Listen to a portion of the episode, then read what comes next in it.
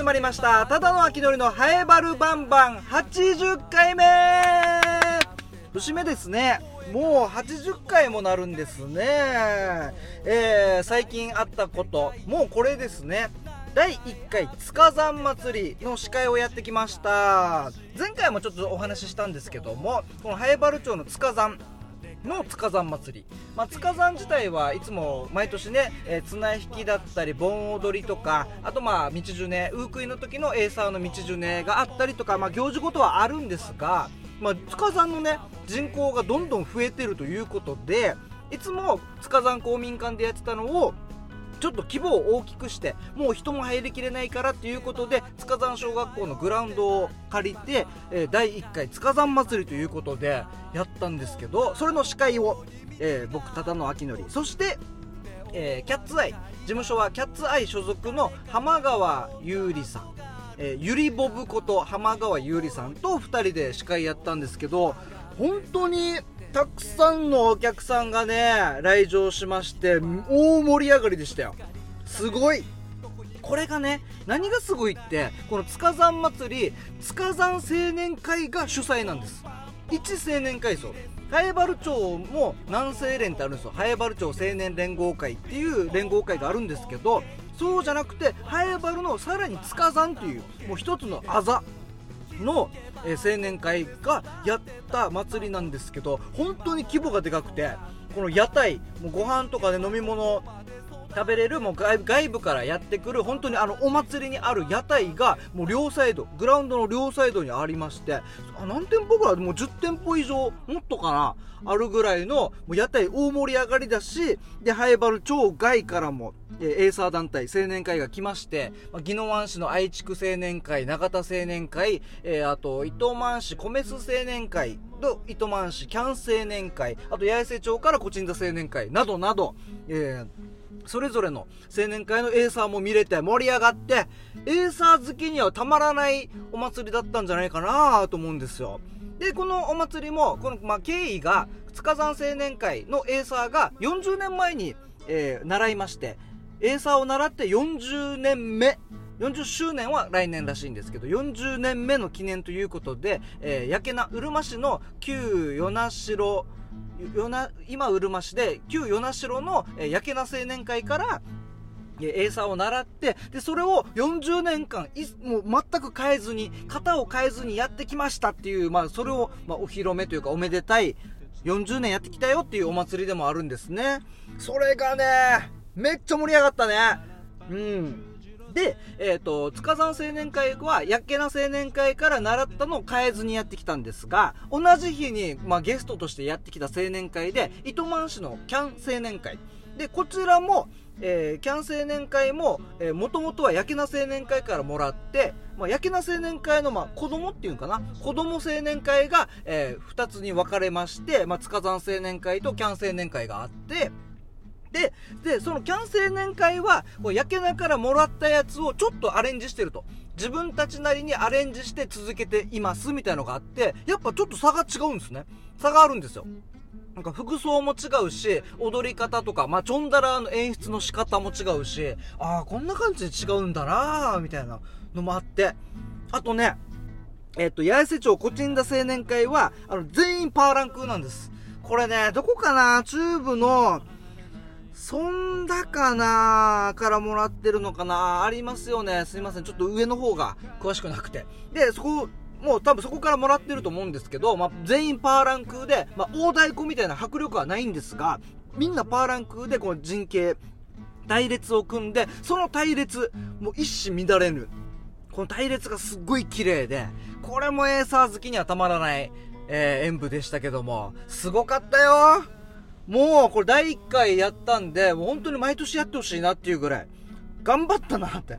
塚山青年会頑張ったなーって思いますね。いやーよかったですよ。あの、一緒に司会もやったゆりボブも、すごいね、可愛らしい女の子で。ね、あのゆりボブ、まあ司会やってる合間とかでも会話するんですよ。まあちょっとあの、演舞見ながらね、えー、な、何歳なのって言ったら、あの、喋らずに無言でダブルピースしてきて、僕に。あ、22歳ってことかなってあ、そうですつって。可愛らしいですよね。何歳なの？って言ってダブルピースしてくるんですよ。無言で。せめてね、22でーすとか言ってダブルピースだったらいいけど、無言でしてくるっていうね。えー、可愛らしかったですね。このゆりボブ、浜川ゆりさんは、えっ、ー、と、2022年まで、えー、チューニングキャンディーというアイドルをアイドルグループに入ってまして、5年ぐらい活動したって言ったのかな？えー、5年活動で4年間は東京の方で活動して、で、帰ってきて1年は沖縄でやって、まあいろいろあって、いろいろあって解散して、で、今は一人で、まあ、ゆりボブとして、まあ、いろいろ活動してるという、まあ、テレビとかもたくさん出てますからね。本当に可愛らしくて。で、あと、あれ、あ、そう、で、今回が、お祭りのイベントの司会が初めてということで、あ、なんか、初めてが秋のりとで大丈夫なのかなと思いましたけども、まあもうハイバルのことですし、僕はもう、お祭りのね、司会とかはもういろいろさせてもらってるんで、あ、じゃあ比重は俺がいいなってことで、まあ一応いろいろ台本の進行とかは僕がやって、あ、じゃあ、えっと、協賛、協力企業の皆さんの読み上げとか、あと相づちとかやってねっていう話で役割分担して、ね、まあ全然盛り上がりましたけど、もっと喋らせてもよかったのかなっていうのがちょっと反省点ですね。ちょっと気使っちゃって。初めてだからそんな負担与えない方がいいかなとか考えたりして、ちょっと気使っちゃいましたけども、楽しくできましたので。ファンも多かったね。この控え室でね、控え室はもう全然皆さん、お客さんの近くもに控え室があるので、まあ座る椅子そこにもうどんどんね、ゆりボブのところにね、ラジオ聞いてますみたいなの来るんです。そういう差し入れとかね。秋のり来ないっすね。秋のり来ないけど、ゆりぼぶに、テレビ見てますラジオ聞いてます大人の人も来るし、子供も、あれ出てる？あれ出てるよね？とか来る。秋のり来なかったっすね。いや、でも、こうやって祭りが盛り上がったからいいですよね。うん。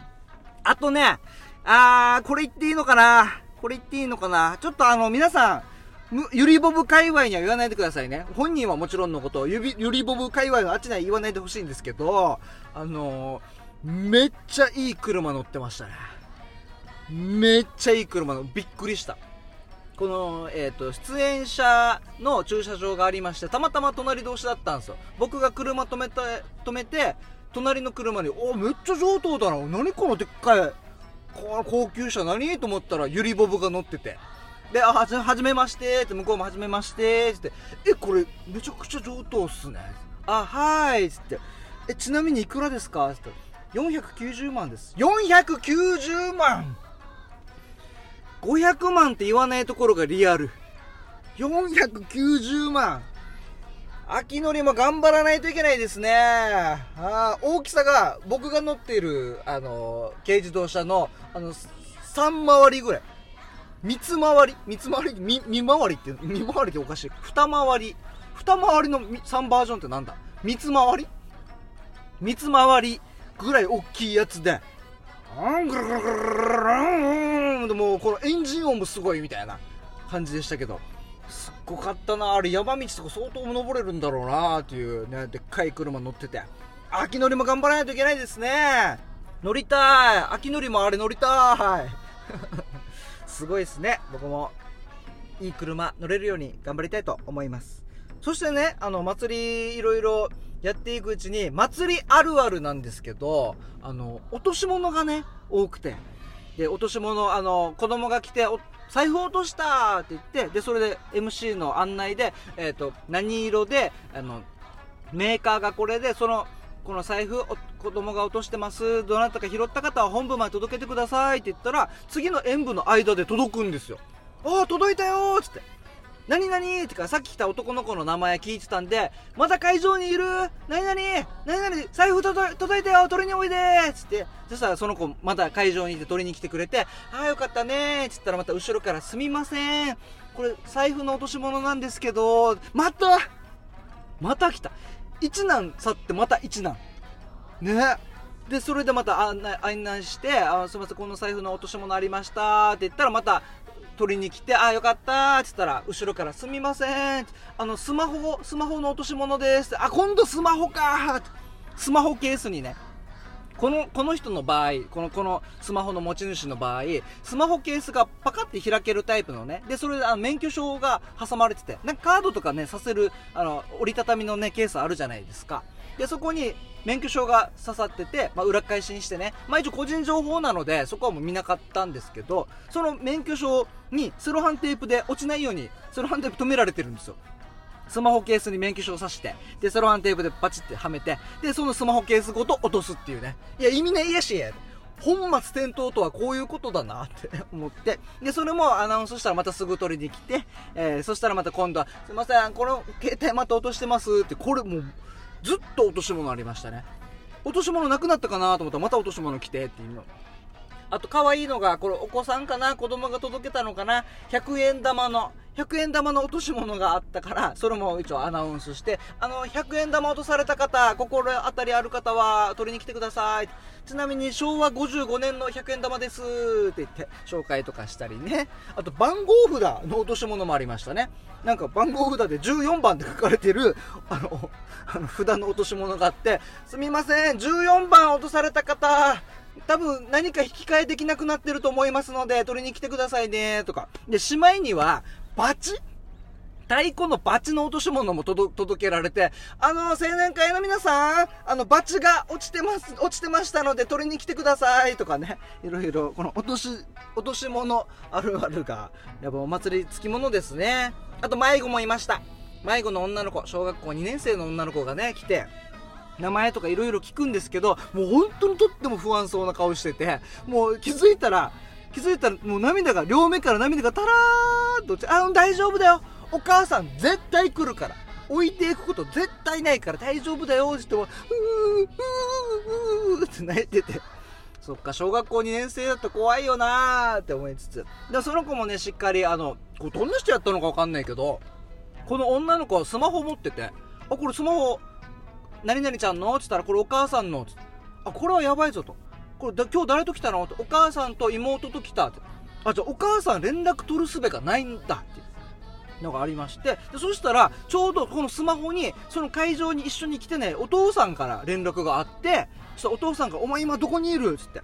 お母さんが多分、誰かから携帯借りたのか、どっかの公衆電話に行ったのか、それでお父さんに連絡して、お父さんからその子が持っているお母さんの携帯に電話があって、今、本部にいるよって言ったら、それで、じゃあ分かった、そこにいとけよって言って、お父さんがまたどうにかして、どう、どういう手段を使ったのか分かんないですけど、それをお母さんに伝えて、そしたらお母さんが本部に来てて。もう感動の再会ですよ。まあお母さん的には、ほんとすみませんね、もううちの子がごめんなさい、もう迷惑かけて、っていうの。でもその子は、えーってなってたから。えー、そういうお祭りですね。うーん。また、塚山祭り第2回もぜひやってほしいですね。えーえー、塚山青年会の皆さん本当にお疲れ様でした。そして特にね、実行委員のリーダーの方、もうテキパキして、本当に運営が素晴らしかったです。もうグループ LINE の、このスタッフのグループ LINE にも、司会の方も入ってくださいって言って、まあ、落とし物情報とか、駐車場情報とか、この路、路上、路、路上駐車の情報とかもこのグループ LINE に逐一細かくね、連絡が来て、それをまあすぐアナウンスできるようにっていう、こう連携の取り方がね、素晴らしかったので、えー、本当に力也さん、力也かな、まあ、青年会なんでも24、5ぐらいでしょう。24ぐらいかな。うん。力也さん、すごかったです。あれは圧巻でした。あの、プロデューサー、僕、お笑いライブの、FEC のお笑いライブのプロデューサーやってますが、僕がプロデューサー目線で見ても、本当に圧巻のプロデュース力でした。はい、お疲れ様でした。え、ゆりばばはありがとうございます。またぜひ仕事がある際はよろしくお願いします。はい。えー、ただの秋のりのハイバルバンバン。この番組は、ラジオ沖縄のシャゼでもあるローカルに徹せよに合わせて、ハイバル町の超ローカルな情報や、えー、情報をお届けしようという番組となっております。このただの秋のり、ハイバル町の観光大使にも任命されておりますので、ハイバル町のことなら何でも聞いてください。そして、X、2 Twitter での、えーポストもお待ちしております。ハッシュタグつけて、カタカナでバルバンと書いてつぶやいてください。よろしくお願いします。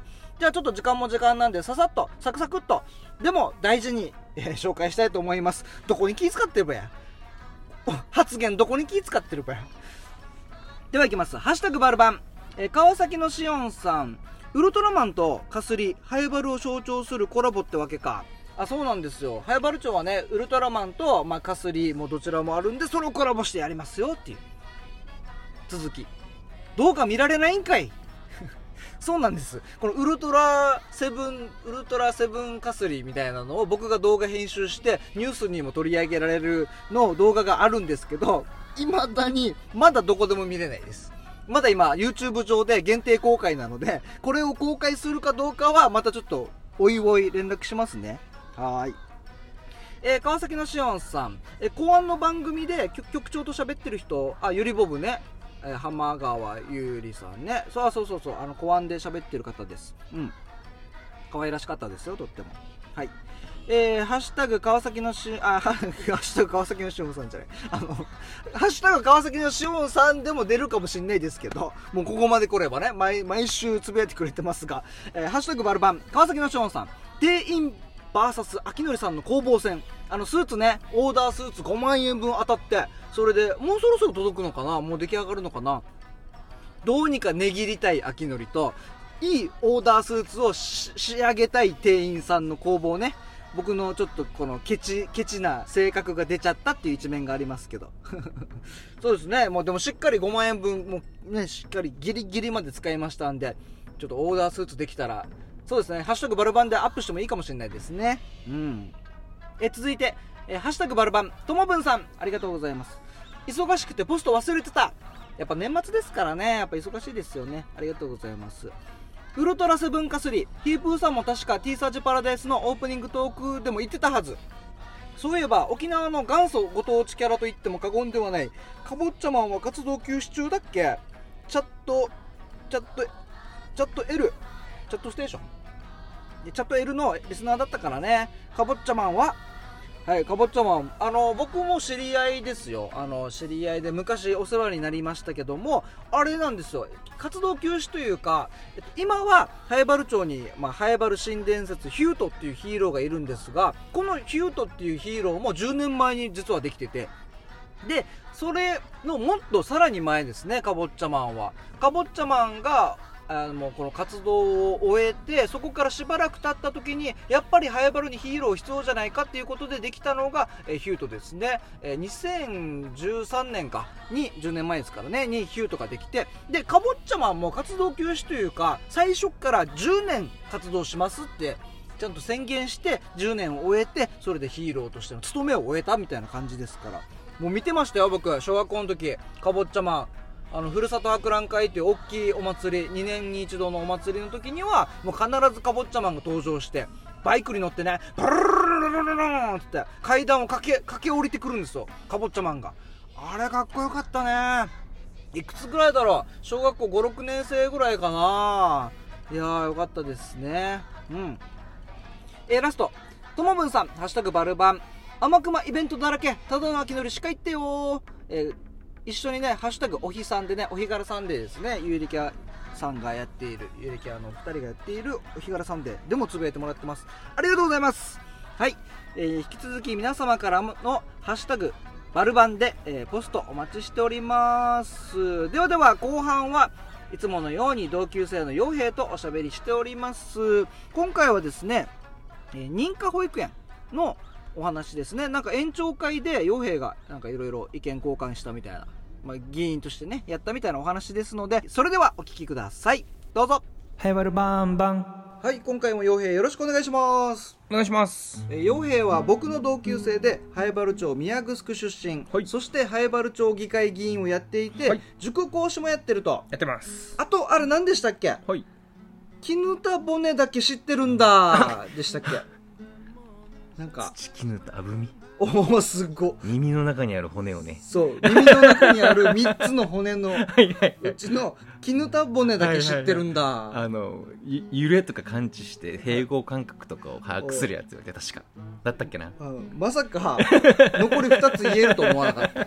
俺はき本当に絹田骨だけ覚えてて残り2つ覚えてなかった。土絹とあぶみな何これ？何何なの？この名称っていう感じだったよね。そうそうそうちょっと印象深くて覚えてますよ。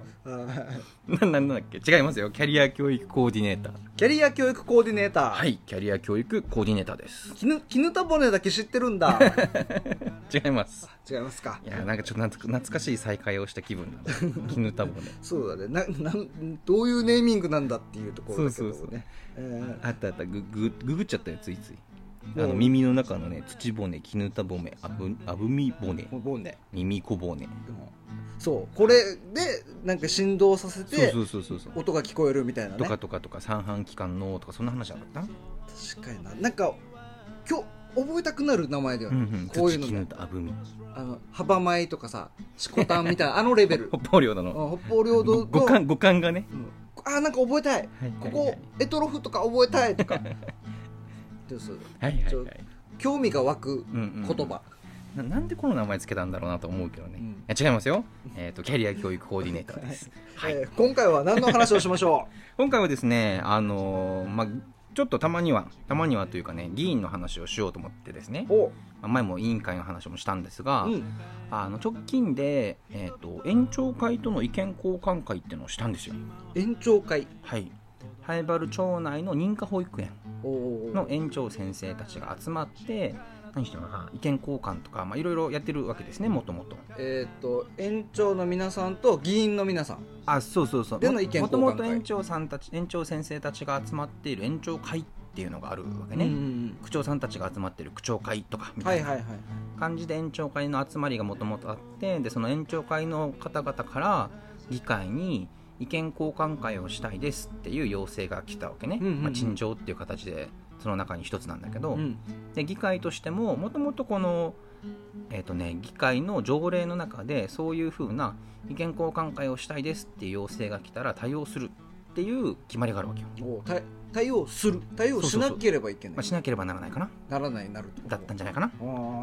あもともとその議員としてもこの住民の方々が困ってることとかだったり、えー、と解決したいと思ってることとかこうなったらいいなって思ってることを聞き取りをするっていうのが基本的な役割の一つなわけーうんうね、んうん。でそれを聞き取って一緒にこの考えたりしながら委員会としても政策を提案しますとか行政に要望しますとかっていうことをしていくわけよ。うんはい。校長っていう言い方をするんだけどね。校長。そうそう聞くってことね。広く聞くかな。ほうほうほでその一環として今回延長会との意見交換会っていうのをうもうしました。10月中旬？上旬ぐらいかな？うん。まあこの園長会の人たちがやりたいって言ってるってそうことですそうです。は言いたいことが伝えたいことがあるってことだよね。何があった？のまあいろいろあったんだけれども、まあ、基本的にはこの保育士さんたちをどう確保するかっていうことがまず一つさね、職員の確保。そうそうそうそうそう。であとはえっとこの労働条件の話、うん。子供たちいっぱいいて、うん。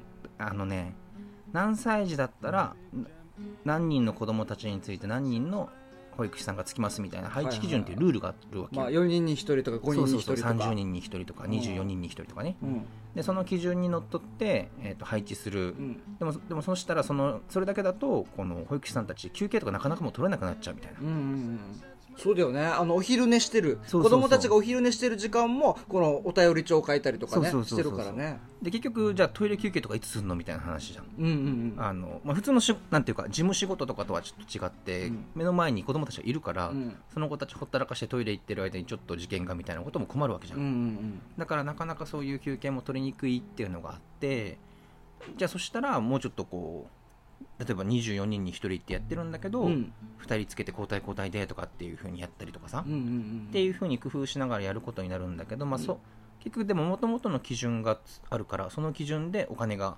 こうつくからさ。はあ。みたいなこともあって。俺今の話聞いてたら、うん。あ保育園でうん。それぞれやったらいいんじゃないのと思ってたんだけど、うんうんうんちゃんと基準があるわけね。そうそう配置基準っていう基準があって。なるほど。じゃあもう保育園単位で、うん。あうちちょっと少ないから増やそうとかうんがうんうん。できないってわけだ、まあえっと、まあ、できるんだけど、うんその配置基準に応じて補助金みたいなのがついてる感じかな、はあ福祉事業だから結局全部この親からお金をもらってできるわけじゃないじゃん。うんうんうんだから国とか、えー、と町とかからいろいろこう補助金みたいなものが入って、うんその中で運営していくんだけどその基準になるのがじゃあ3歳児だったら、えー、と20人に1人ねみたいな感じでルールみたいなのがあって、うんうんうん。じゃあその3歳児クラス40人だから2人分の保育士分の給料がつきますみたいなつき方になるわけよ。ほでもまあ園としてはもうちょっと手厚くやりたいなとか、ううん。この保育士さんたちが休憩取りやすくしようっていうふうに例えばそれに3人でつけましたとか。うんうん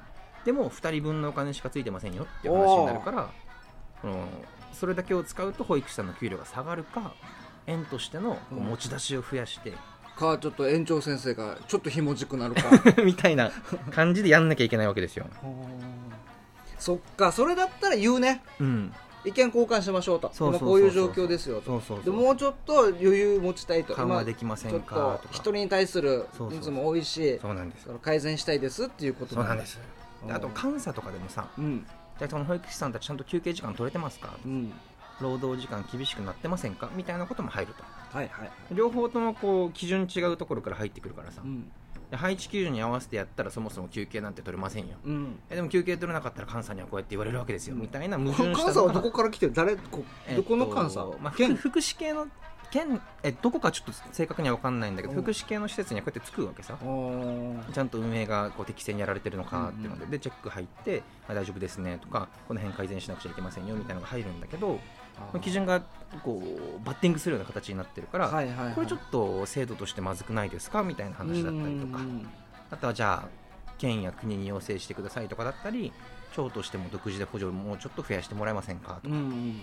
みたいな感じでいろいろこう、まあ、現場の課題感が、まあ、他にもあるんだけどね、うんうん例えばそういう話とかが出てくるわけですよ。これがまあ延長会からこう意見が来て、それを聞いてどどうする？議会でまたうんうんうん、一般質問出すってこと？そうだね。もちろんそれもあるし一応委員会として聞くっていう形にまずはなるなってるからその委員会の中でもう一回こう議論するわけ。よ、うんうんえっといろいろお話をもらいましたと。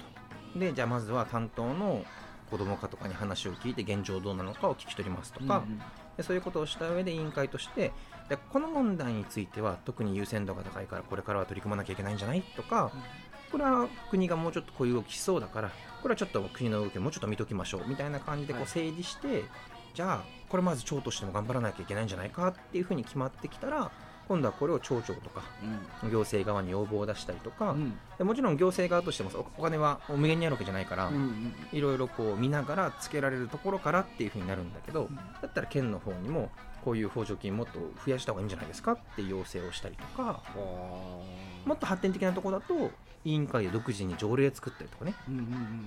ルール決めてその中で運用しましょうっていうふうにしたりも、まあ、するところもある。そういうのもできるるわけね。そうそうそうえーじゃあ大体そんな感じ。予算とかうん。労働環境的なのが多いんかな、そうだね、まあ、あとは結局個別の園の状況を話してもらう。結構ざっくばらんにやりましょうってやったわけさ、うんこの園長先生たち十何名うとん。議員さん十何名が向かい合ってみたいな感じではなくて、小グループで6名1グループ園長先生4名うん。議員2人みたいな感じでついてでその園長先生と議員も出身地域が近いとかね。はいはいはい。例えば私だったら宮城区だからうん北岡小学校区の園長先生たちとのグループみたいな感じなわけ。うん、うん、あその机囲んそうそうそうそう。囲んで。自分と荒川の議員さんと2人ついてそこに与那覇第二保育園とか、うんうん。えー、とそんな感じでち地域の身近なところで相談しやすい環境づくりっていうのも含めて小グループで話をして。そしたらまあ予算とかまあ硬い話もするけど、うんうん。ちょっとまあざそうそうそうそう。っくばらんな話もするよっていう、どうしてもこう対面でうん。十何人対十何人みたいになると要望大会みたいな感じになっちゃうことがまああったりするわけよ、うん、ちょっとねそれはねあるよね。それだとちょっとねこのもちろんその思いは分かるんだけれども、うん。でもこちらとしても一緒に聞き取りをしながらできる方向を模索したいっていう感じもやっぱりあるから、はいはいはいどうせだったらこうざっくばらんに話してそれぞれの思いとかあの園長先生たちのやっぱ園ごとに違う部分もあるさ。うんうんここは共通してるけど、ね。ここ違うよねとか。うん、違うとこあるよね。でその園長先生たちでも思いがとってもこうここの分野には思いが強いとか、人によってのばらつきもあるさね、うんうんうんだからそれぞれごとに違うのをまた話してもらって悩みみたいなことを聞き取りながらやっぱり議員としてもぜ全部分かってるわけじゃやっぱないしさ、ね。うんうんうん現場の先生方の方がよっぽど詳しいから、うんうん。その現場の感じを聞いたりとかね。この制度ってこういうふうに理解してたんですけどこれではうまくいってないんですか？って一緒に確認したりとか、うんうんうん。まあ、一緒に一緒にまあ意見を聞いてやっていくみたいな。そうそうそうそう、えーでこれはもう今後も定期的にやっていくのかな、うんうんうん。まあ、む向こうからあれば延長まあ、会基本から、的には向こうからあればって形で、これうん延長会だけじゃなくて灰原町内の団体さんだったら基本的に要望があったら対応するこう受け付けて話するっていうのがまあ、条例でルールとして決まってるわけよ。ほこきょ、まあ、今はこっちからやりましょうって声かけまくるっていう感じではなくて、まあ、今後もしかしたらそういう風なのもあるかもしれないんだけど一旦はその声が来た場合に対応するっていう仕組みになってるから例えば今度はもしかしたら区長会でやりますかもしれないし、うんうんえー、と高齢者福祉施設のこのなんていうかな協議会みたいなのがもしあるんだったらそれとやりますかもしれないしこれいいね。これを続けることによって保育園が良くなって、保育園に余裕ができるとまた子どもたちとかね保護者にもねそれがしっかりね反映されるからね。そうなんですそうだね。でも議員の我々としてもこういろんなことを行政に提案していくんだけど、うん。まあ、自分で調べてるだけじゃなくて園長先生たちから直接聞けるっていうこともやっぱりありがたいわけよ、うんうんうんうん。あなるほどだからかみたいなことがやっぱり増えるし、あのー娘かわ通わせてる保育園のうん。この門があるんだけどガチャって開けるタイプの門の上この子供が届かないところにロックがあるわけです鍵が、うんうんうん。あれがちょっと硬いんだけどあれあれちょっとどどうにかしてくれるそれあの園長先生と直で話したらいいんちゃう？ダダブル D 塗ったダらいいやん。ブダブル D あこれ勝手にダブル D 塗っていいのか？勝手にはダメだ勝手には。先生にこれだ硬いんですけど毎回こうカチャンってはめるやつ、はいはいはいはい。こっちこれどうしたらいいですか？門と門をつなぐカチャンっていう。それはかぶせるやつね。それは保護者と縁でね。あそのそういう話もやっぱ出てて、うまあ、その WD 塗れみたいな話じゃないんだけどあのコロナでさなかなか行事とかが打ちにくかったり、うん。先生と親とのコミュニケーションの機会とかってもやっぱ減ってしまったっていうのがあって、はいはい。信頼関係がやっぱりあったらさあのなんとか先生これこうガガチャガチャするんで今度 WD 持ってくるんで塗ってもいいですって聞けるじゃん。ああそうだね。今なかなか聞けないね。そそこまでの関係じゃない時に急に「あのすいません」とか言って事務室行くのハードル高いじゃん。うんはいであ何？あえクレーム？何？クレーム？みたいな。そうそうそうそう。いつも何も喋ってこない お父さんが急になんか言ってきたみたな。いんなか本当は溜まってたんかな？うっぷんがみたいな。みたいな。っていうふうにやっぱりなると、うん。このうまくコミュニケーション取れないしでどうしても先生方としてもトラブルになると大変だからっていうので、うん。ちょっとこうそこまでやらなくてもいいんじゃないっていうのもやらざるを得ないっていうのがやっぱ出てくるっていうのがあって、はいはい。関係性があったら、まあ、ちょっとの怪我ぐらいだったらこういうのはうん子どもたちの育ちの中でよくあることだからっていうので納得することが多いんだけど、まあ、その関係がない場合には、ねコミュニケなんでーションがねこんな怪我したんですかみたいなふうになると、うん。やっぱ大変でっていうのもあって、親とその先生方とのコミュニケーションだったり、親同士のコミュニケーションだったりっていうのをもうちょっとこれから作っていかないといけなくてそれが昔に比べるとだいぶ薄くなってきてるっていう話をしててさ、そうだな。だからずっとマスクつけてるからうん。今でも。うん。うん顔と名前が一致しない。うんうんうんうんあとマスク外した時に誰ってなる。このあこの先生あの先生かな？ここんな感じだった？あれ？目目は似てるけどあれ？こんな顔だったかな？みたいな。そうそうあるからね。まあそれは徐々にですね。そうそうそう、そうなんですじゃあまあ今後も意見交換会あると思いますので、はい、ちょっといろいろまた話聞かせてください、はい、えー、今回も洋平ありがとうございました。ありがとうございました、ま、次回よろしくお願いします。お願いします。方面から十字路那覇方面から十字路。